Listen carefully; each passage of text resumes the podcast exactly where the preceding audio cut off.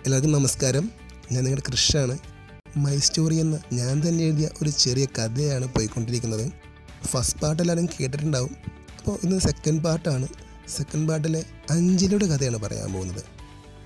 അഞ്ജലിയുടെ കഥ ഞാൻ പറഞ്ഞാൽ ശരിയാവില്ല. അത് അഞ്ജലി തന്നെ പറയണം. അപ്പോൾ നമുക്ക് അഞ്ജലിയുടെ കഥ കേട്ട് നോക്കാം. എല്ലാവർക്കും ദ മലയാളി മലയാളം പോഡ്കാസ്റ്റ് ചാനലിലേക്ക് സ്വാഗതം.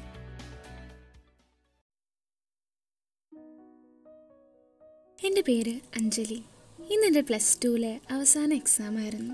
എക്സാം ഒക്കെ കഴിഞ്ഞ് ഞാൻ വീട്ടിലെത്തുമ്പോൾ ചേട്ടൻ വന്നിട്ടുണ്ടായിരുന്നു. എന്റെ ചേട്ടൻ എറണാകുളത്ത് ഇൻഫോ പാർക്കിൽ വർക്ക് ചെയ്യാണ്. ആദ്യത്തെ ശമ്പളം കിട്ടിയതിന്റെ ചിലവൊക്കെ ആയിട്ടാണ് ചേട്ടന്റെ വരവ്. അതുകൊണ്ട് തന്നെ ചേട്ടൻ എനിക്കൊരു സമ്മാനം കരുതിയിട്ടുണ്ടായിരുന്നു. മറ്റൊന്നുമല്ല ഒരു സ്മാർട്ട് ഫോൺ എന്റെ ഒരുപാട് നാളത്തെ ഒരു ആഗ്രഹമായിരുന്നു ഒരു ഫോൺ വേണമെന്ന്. ഫോൺ കയ്യിൽ കിട്ടിയപ്പോൾ തന്നെ ഞാൻ അതിൽ ആദ്യം തന്നെ ഇൻസ്റ്റാൾ ചെയ്തത് ഫേസ്ബുക്ക് ആയിരുന്നു. ലോഗിൻ ചെയ്തപ്പോൾ തന്നെ എനിക്കൊരു മെസ്സേജ് വന്ന് കിടപ്പുണ്ടായിരുന്നു. അത് അവന്റെ മെസ്സേജായിരുന്നു ഞാൻ എന്നെപ്പറ്റി ഒന്നും പറഞ്ഞില്ല. എന്റെ സ്വദേശം കണ്ണൂർ തളിപ്പറമ്പാണ്. എന്റെ അച്ഛൻ ഒരു ഗവൺമെന്റ് ഉദ്യോഗസ്ഥനാണ്. അതുകൊണ്ട് തന്നെ കേരളത്തിലെ പല ജില്ലകളിലായിട്ടാണ് എന്റെ പഠനം നടന്നത്. അതുകൊണ്ട് തന്നെ എനിക്ക് പറയത്തക്ക ഫ്രണ്ട്സ് ഒന്നുമില്ല.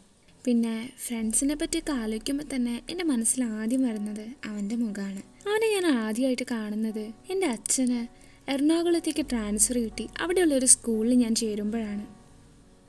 എനിക്കിപ്പോഴും ഓർമ്മയുണ്ട്. അതെന്റെ ഫസ്റ്റ് ഡേ ആയിരുന്നു സ്കൂളിലെ നാട്ടിൽ നിന്ന് അന്നേ ദിവസം തന്നെ വന്നുകൊണ്ട് ലേറ്റായിപ്പോയി ഞാൻ ക്ലാസ്സിലെത്താൻ ഞാനവിടെ എത്തുമ്പോഴേക്കും ആ ക്ലാസ്സിലെ ബാക്ക് ബെഞ്ചിൽ ഒരു കുട്ടി സെൽഫ് ഇൻട്രൊഡക്ഷൻ പറയുമായിരുന്നു അത് അവനായിരുന്നു. അവൻ എന്നെ നോക്കിയൊന്ന് ചിരിച്ചു.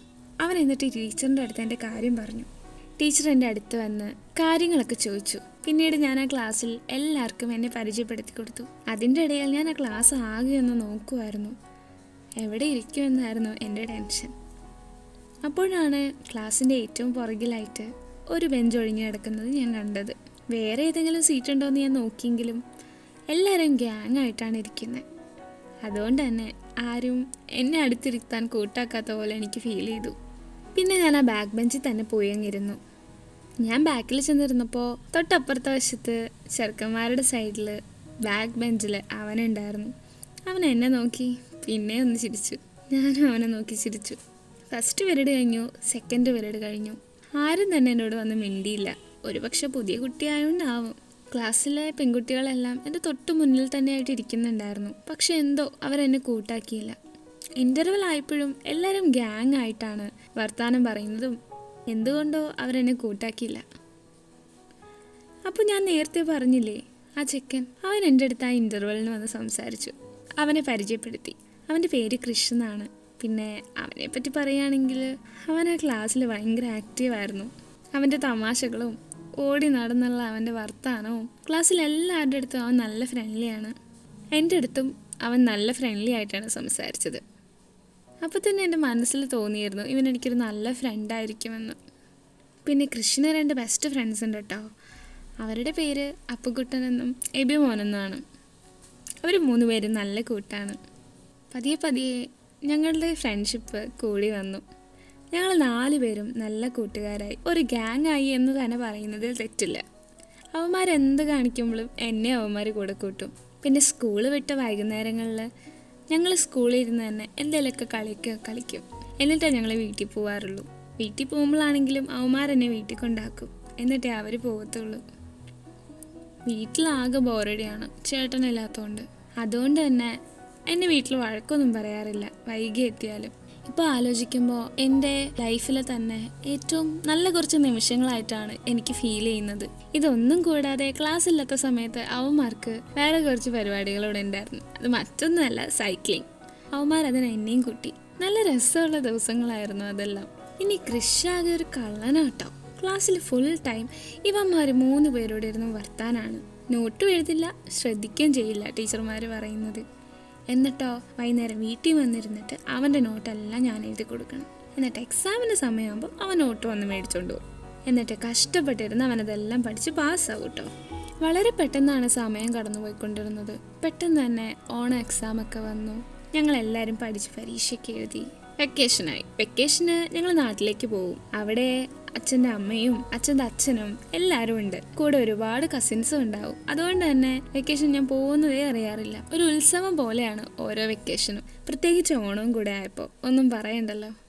പക്ഷെ ആ വെക്കേഷൻ കുറച്ച് ദിവസങ്ങൾക്കുള്ളിൽ എനിക്ക് വല്ലാതെ ബോറടിച്ച പോലെ ആയിപ്പോയി. മനസ്സിലാകെ അവനെ വല്ലാതെ മിസ് ചെയ്യുന്ന പോലെ. അവനെയും എന്റെ കൂട്ടുകാരെയും. പക്ഷെ എന്നാലും കുറച്ച് ദിവസങ്ങൾക്കുള്ളിൽ എനിക്കൊരു കാര്യം മനസ്സിലായി. അവന്റെ തമാശകളും ഫ്രണ്ട്ഷിപ്പും എല്ലാം എനിക്ക് വല്ലാതെ മിസ് ചെയ്യുന്ന പോലെ അവനോട് എന്തോ ഒരു പ്രത്യേകം ഇഷ്ടമുള്ള പോലെ.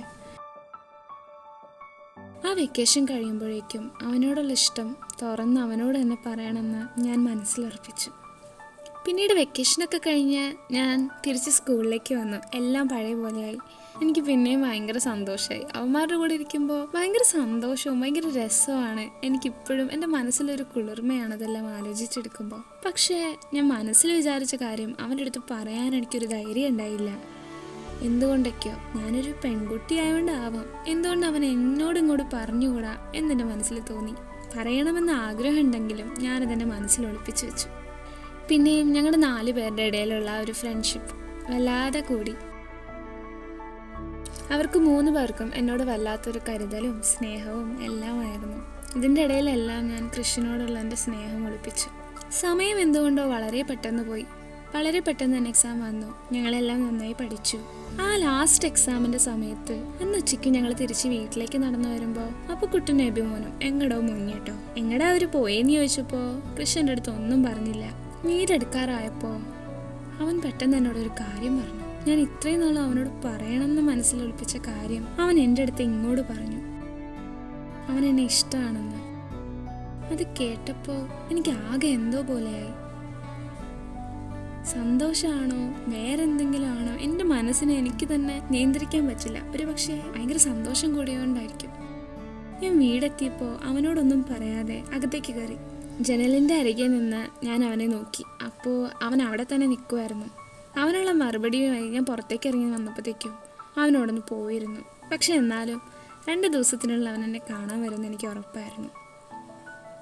ആ ഒരു സന്തോഷത്തിൽ ഞാൻ അന്ന് സമാധാനമായിട്ട് ഇറങ്ങി ഇത്രയും നാൾ ഞാൻ കാത്തിരുന്ന കാര്യമാണ് അന്ന് സംഭവിച്ചത്. ഒട്ടും പ്രതീക്ഷിക്കാതെ. അന്നത്തെ ആ സന്തോഷം എനിക്ക് പറഞ്ഞറിയിക്കാനാവില്ല. പിറ്റേന്ന് രാവിലെ ഞാൻ എഴുന്നേൽക്കുമ്പോൾ വീട്ടിലാകെ എല്ലാവർക്കും ഒരു തിടുക്കം. അപ്പോൾ അമ്മയാണ് കാര്യം പറഞ്ഞത്. അച്ഛന്റെ അമ്മയ്ക്ക് വയ്യ. അത്യാവശ്യമായിട്ട് നാട്ടിലേക്ക് പോയേ പറ്റുള്ളൂ. കൂടാതെ വെക്കേഷനും ആണ്. അതുകൊണ്ട് തന്നെ എന്നോട് കൂടെ ചെല്ലാൻ പറഞ്ഞു. പിന്നെ മറിച്ചൊന്നും പറയാനാവില്ലല്ലോ. അതുപോലെ ഒരു അവസ്ഥയായതുകൊണ്ട് ഞാൻ അമ്മയോടൊപ്പം പോയി. പക്ഷേ അവിടെ തൊട്ട് കാര്യങ്ങളെല്ലാം മാറി മറിഞ്ഞു. അച്ഛന്റെ അമ്മ മരിച്ചു. പിന്നീട് അങ്ങടേക്ക് വീട്ടിലാകെ അതിന്റെ തിരക്കും ബഹളവും കാര്യങ്ങളൊക്കെ ആയിരുന്നു ആകപ്പാടൊരു തിരക്കായിരുന്നു. ഒന്ന് ഒഴിഞ്ഞു നിൽക്കാനേ ആയില്ല. അതിന്റെ ഇടയിൽ ഞാൻ അവന്റെ കാര്യമേ വിട്ടുപോയി. രണ്ടാഴ്ചയോളം കഴിഞ്ഞിട്ടാണ് ഞാൻ അവനെ ഒന്ന് ഓർത്തു തുടങ്ങിയത്. അവനോടൊരു വാക്ക് പോലും പറയാനായില്ല. എല്ലാം വളരെ പെട്ടെന്നായിരുന്നല്ലോ. എങ്കിലും സാരില്ല പക്ഷെ അങ്ങനെ ഇരിക്കുമ്പോഴാണ് അച്ഛൻ എന്നോട് ആ കാര്യം പറഞ്ഞത്. അച്ഛൻ നാട്ടിലേക്ക് ട്രാൻസ്ഫറായി വീട്ടിലെല്ലാവർക്കും അതിയായ സന്തോഷം. ഇനി നാല് വർഷം കൂടിയ റിട്ടയർമെന്റിനുള്ളൂ ഇനിയിപ്പോൾ നാട്ടിൽ തന്നെയാ മതി. അതുകൊണ്ട് തന്നെ അച്ഛൻ എന്റെ സ്കൂളിൽ നിന്ന് ടി സി മേടിച്ചിട്ടാണ് വന്നത്. ഇനി എന്നെ നാട്ടിലുള്ള സ്കൂളിൽ ചേർക്കാൻ പോവാണത്രേ. അത് കേട്ടപ്പോൾ ഞാൻ ആകെ തകർന്നുപോയി. എന്റെ മനസ്സിലുള്ള കാര്യം അവനെ ഒന്ന് അറിയിക്കാൻ പോലും എനിക്കായില്ല. അവൻ എന്നോട് ഇഷ്ടം തുറന്നു പറഞ്ഞിട്ടും അവനോടൊരു വാക്ക് പോലും മറുത്ത് പറയാൻ എനിക്ക് ആയില്ല. എല്ലാം കൂടെ ആലോചിച്ചപ്പോൾ എനിക്ക് ആകെ സങ്കടമായി ഒരു പക്ഷേ ഇനി അവനെ കാണാൻ പറ്റുമോ എന്ന് പോലും ഞാൻ ആലോചിച്ചു പോയി. അവനോട് ഇതെല്ലാം പറയണമെന്ന് എനിക്ക് അതിയായ ആഗ്രഹം ഉണ്ടായിരുന്നു. ഞാൻ അതെല്ലാം ഉൾപ്പെടുത്തി. ഒരു കത്തെഴുതി. പക്ഷേ ആ കത്തയക്കാൻ അവന്റെ അഡ്രസ്സോ ഫോൺ നമ്പർ പോലും എന്റെ കയ്യിൽ ഉണ്ടായിരുന്നില്ല. എങ്കിലും ഞാൻ സ്കൂളിന്റെ അഡ്രസ്സിൽ അവനൊരു കത്ത് എഴുതി. അതിലെല്ലാം തന്നെ ഞാൻ ഉൾപ്പെടുത്തിയിരുന്നു. പക്ഷെ അവനത് കിട്ടിയോ എന്ന് പോലും എനിക്കിപ്പോഴും അറിയില്ല. പുതിയ സ്കൂളിൽ ചേർന്ന് ഒമ്പതാം ക്ലാസ്സും പത്താം ക്ലാസ്സും വളരെ പെട്ടെന്ന് കടന്നുപോയി. ആ ഒരു രണ്ട് വർഷത്തോളം അവനെ ഒരു രീതിയിലും കോണ്ടാക്ട് ചെയ്യാൻ എനിക്കായില്ല. പക്ഷേ എങ്കിലും എന്റെ മനസ്സിൽ അവനോടുള്ള സ്നേഹം ഒരു തരി പോലും കുറഞ്ഞില്ല. ഒരു പക്ഷേ അതിനു മുന്നെയോ അതിനു ശേഷമോ അവനെപ്പോലെ ഒരു ആൺകുട്ടിയെ ഞാൻ പരിചയപ്പെടാത്തത് കൊണ്ടാവാം. ഞങ്ങളുടെ നാട്ടിൽ തന്നെയുള്ള ഒരു ഗേൾസ് സ്കൂളിലാണ് ഞാൻ പ്ലസ് വൺ പ്ലസ് ടുവിന് വേണ്ടി ചേർന്നത്. ക്ലാസ്സൊക്കെ അതിന്റെ വഴിയെ നടക്കുന്നുണ്ടായിരുന്നു. അത്യാവശ്യം ഉഴപ്പാതെ ഞാൻ പഠിക്കാനും ശ്രദ്ധിക്കുന്നുണ്ടായിരുന്നു. അങ്ങനെ ഇരിക്കുമ്പോൾ വെക്കേഷന്റെ സമയത്ത് ഞാൻ എന്റെ ഒരു കൂട്ടുകാരിയുടെ വീട്ടിൽ പോയി. അപ്പോൾ അവളാണ് എനിക്ക് പറഞ്ഞു തന്നത് ഫേസ്ബുക്കിനെ പറ്റിയിട്ട്. ഫേസ്ബുക്ക് എന്ന് പറയുന്ന ഒരു ആപ്പ് ഉണ്ട്. അതിലൊരു അക്കൗണ്ട് ക്രിയേറ്റ് ചെയ്ത് കഴിഞ്ഞാൽ നമ്മുടെ പഴയ ഫ്രണ്ട്സിനെയൊക്കെ നമുക്ക് കണ്ടുപിടിക്കാമെന്നും വേണമെങ്കിൽ പല പുതിയ ഫ്രണ്ട്സിനെയും ഓൺലൈനായിട്ട് കണ്ടെത്താമെന്നും അവൾ എനിക്ക് പറഞ്ഞു തന്നു. അത് വെച്ചിട്ട് ഞാൻ അവളോട് എനിക്കൊരു അക്കൗണ്ട് ഉണ്ടാക്കി തരാൻ പറ്റുമോ എന്ന് ചോദിച്ചു.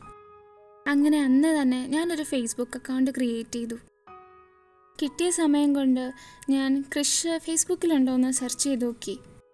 അവന്റെ ലൊക്കേഷനും അവന്റെ പേരും ഒക്കെ വെച്ചിട്ട് ഏകദേശം ഒരു ഐഡിയയിൽ ഞാൻ സെർച്ച് ചെയ്ത് നോക്കി. എങ്ങനെയൊക്കെയോ ഞാൻ അവന്റെ അക്കൗണ്ട് കണ്ടുപിടിച്ചു. പക്ഷേ ചെറുക്കൻ അത്ര ആക്റ്റീവ് ഒന്നുമല്ല പേരിന് എപ്പോഴോ ക്രിയേറ്റ് ചെയ്തൊരു അക്കൗണ്ട് ആവാമെന്ന് ഞാൻ കരുതി. ഞാൻ അവനൊരു റിക്വസ്റ്റ് അയച്ചിട്ടു. ഒപ്പം ഒരു മെസ്സേജും പക്ഷേ പിന്നീടൊന്നും എനിക്ക് ഫേസ്ബുക്കിൽ കയറാൻ ഒരു അവസരം കിട്ടിയില്ല. അന്നങ്ങനെ സ്മാർട്ട് ഫോണൊന്നും ഉണ്ടായിരുന്നില്ലല്ലോ. എന്റെ വീട്ടിലാണെങ്കിൽ കമ്പ്യൂട്ടറും ഇല്ല. അതുകൊണ്ട് തന്നെ ഫേസ്ബുക്ക് തുറക്കാനേ പിന്നെ ഒരു അവസരം കിട്ടിയില്ല. പിന്നെയും സമയം എങ്ങനെയൊക്കെയോ കടന്നു പോയിക്കൊണ്ടിരുന്നു അതിന്റെ ഇടയിൽ ചേട്ടൻ ബി ടെക് കംപ്ലീറ്റ് ചെയ്തു എറണാകുളത്തൊരു കമ്പനിയിൽ ജോലിക്ക് കയറി. ആ ഒരു സമയം തൊട്ട് ഞാൻ ചേട്ടന്റെ അടുത്ത് എന്റെ ഒരു ആഗ്രഹം പറയുന്നുണ്ടായിരുന്നു. മറ്റൊന്നുമല്ല എനിക്കും ചേട്ടനെ പോലെ ബി ടെക് പഠിച്ചാൽ കൊള്ളാമെന്ന് ആഗ്രഹമുണ്ട്. എറണാകുളത്ത് പഠിക്കണമെന്നാണ് എന്റെ ആഗ്രഹം. ചേട്ടൻ അവിടെ എസ് സി എം എസ് കോളേജിലാണ് പഠിച്ചത്. എനിക്കും അവിടെ തന്നെ അഡ്മിഷൻ എടുത്താൽ കൊള്ളാമെന്ന് ആഗ്രഹമുണ്ടെന്ന് ഞാൻ പറഞ്ഞു. ട്വൽത്ത് കഴിയുമ്പോൾ എനിക്കൊരു സ്മാർട്ട് ഫോണും കൂടെ വേണമെന്ന് ഞാൻ ചേട്ടനോട് പറഞ്ഞു. എന്റെ ഈ ഒരു ആഗ്രഹത്തിന് ചേട്ടന്റെ ഫുൾ സപ്പോർട്ട് ഉണ്ടാവുമെന്ന് കേട്ടപ്പോൾ തന്നെ ഞാൻ ആകെ ഹാപ്പിയായി എന്തായാലും ചേട്ടൻ എറണാകുളത്ത് ജോലി സെറ്റായി ഒപ്പം അച്ഛൻ ഈ കൊല്ലം തന്നെ റിട്ടയർ ആവുകയും ചെയ്യും. ഇനിയിപ്പോൾ ഞാനും കൂടെ എറണാകുളത്ത് പഠിക്കുകയാണെങ്കിൽ ഞങ്ങൾക്ക് നാല് പേർക്കൂടെ അവിടെ ഒരു വീടെടുത്ത് വാടകയ്ക്ക് താമസിക്കാവുന്നതേ ഉള്ളൂ. അങ്ങനെ മൊത്തത്തിൽ ചേട്ടന്റെ ഫുൾ സപ്പോർട്ട് കിട്ടിയെന്ന് തന്നെ പറയാം. ഇനിയെങ്കിലും എനിക്ക് അവനെ ഒന്ന് കാണാനൊരു അവസരം തെളിഞ്ഞു വരുവാണെന്ന് തോന്നി. എല്ലാം ഒന്ന് പഴയ പോലെ ആയിരുന്നെങ്കിൽ എന്ന് ഞാൻ ഒരുപാട് ആഗ്രഹിച്ചിരുന്നു. എന്തൊക്കെയായാലും എനിക്ക് ബിടെക് പഠിക്കണമെന്ന് ഒരാഗ്രഹമുണ്ട്. എങ്കിൽ പിന്നെ എറണാകുളത്ത് പഠിച്ചു കഴിഞ്ഞാൽ വീട്ടുകാർക്കും അതാണ് ഇഷ്ടം. മൊത്തത്തിൽ എനിക്ക് ഭയങ്കര സന്തോഷമായി എല്ലാം ഞാൻ ആഗ്രഹിച്ച പോലെ തന്നെ വന്നു. അങ്ങനെ ഇന്ന് എന്റെ പ്ലസ് ടുവിലെ അവസാനത്തെ എക്സാം എക്സാമൊക്കെ കഴിഞ്ഞ് ഞാൻ വീട്ടിൽ ചെല്ലുമ്പോൾ ദേ ചേട്ടൻ വന്നിട്ടുണ്ട് കേട്ടോ കൂടെ ചേട്ടന്റെ വക എനിക്കൊരു സമ്മാനം ഒരു സ്മാർട്ട് ഫോൺ കയ്യിൽ കിട്ടിയപ്പോൾ തന്നെ അതിനൊരു സന്തോഷം. എത്രത്തോളമായിരുന്നു എന്ന് എനിക്ക് പറഞ്ഞറിയിക്കാൻ വയ്യ. ആദ്യം തന്നെ ഞാൻ വേഗം സിമ്മൊക്കെ ഇട്ട് ഫേസ്ബുക്ക് ഇൻസ്റ്റാൾ ചെയ്തു ഓപ്പൺ ചെയ്തു. ദേ കിടക്കുന്ന അവന്റെ മെസ്സേജ് ആ ഒരു മെസ്സേജിൽ അവൻ അവന്റെ നമ്പർ ഇൻക്ലൂഡ് ചെയ്തിട്ടുണ്ടായിരുന്നു. ഞാൻ വേഗം തന്നെ അവനെ വിളിച്ചു. ഹലോ ക്രിഷ് ഞാൻ അഞ്ജലിയാണ്. നിന്റെ കൂടെ എട്ടാം ക്ലാസ്സിൽ പഠിച്ച അഞ്ജലി. ഞാൻ എറണാകുളത്തേക്ക് വരുക അവിടുത്തെ എസ് സി എം എസ് കോളേജിൽ ഞാൻ ബി ടെക്കിന് ചേർന്നിട്ടുണ്ട്. അപ്പോൾ അവൻ എനിക്കൊരു മറുപടി തന്നു. എടി ഞാനും B tech S C M എസിലാണ് ചെയ്യാൻ തീരുമാനിച്ചേക്കണേ. ഞാൻ സി എസ് എടുക്കാൻ പോണേ. നീ ഏത് സ്ട്രീമാണ് എടുക്കുന്നത്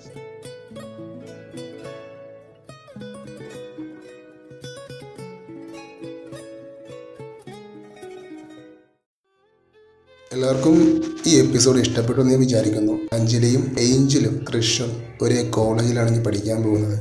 മൂന്ന് പേരും സെയിം കോളേജിൽ പഠിക്കുമ്പോൾ ഉണ്ടാകാൻ പോകുന്ന രസകരമായ നിമിഷങ്ങളൊക്കെ ആയിരിക്കുള്ളൂ ഇനിയുള്ള എപ്പിസോഡുകളിൽ എല്ലാവരും തുടർന്നും കേൾക്കുക. പിന്നെ നിങ്ങളുടെ അഭിപ്രായങ്ങൾ തീർച്ചയായും എന്നെ അറിയിക്കേണ്ടതാണ്. ഡിസ്ക്രിപ്ഷനിൽ എന്റെ സോഷ്യൽ മീഡിയ ലിങ്കുകളും എന്റെ മെയിൽ ഐ ഞാൻ കൊടുത്തിട്ടുണ്ട്. അപ്പം ഞാൻ എന്റെ എപ്പിസോഡോട് വൈൻഡപ്പ് ചെയ്യാണ്. നന്ദി നമസ്കാരം.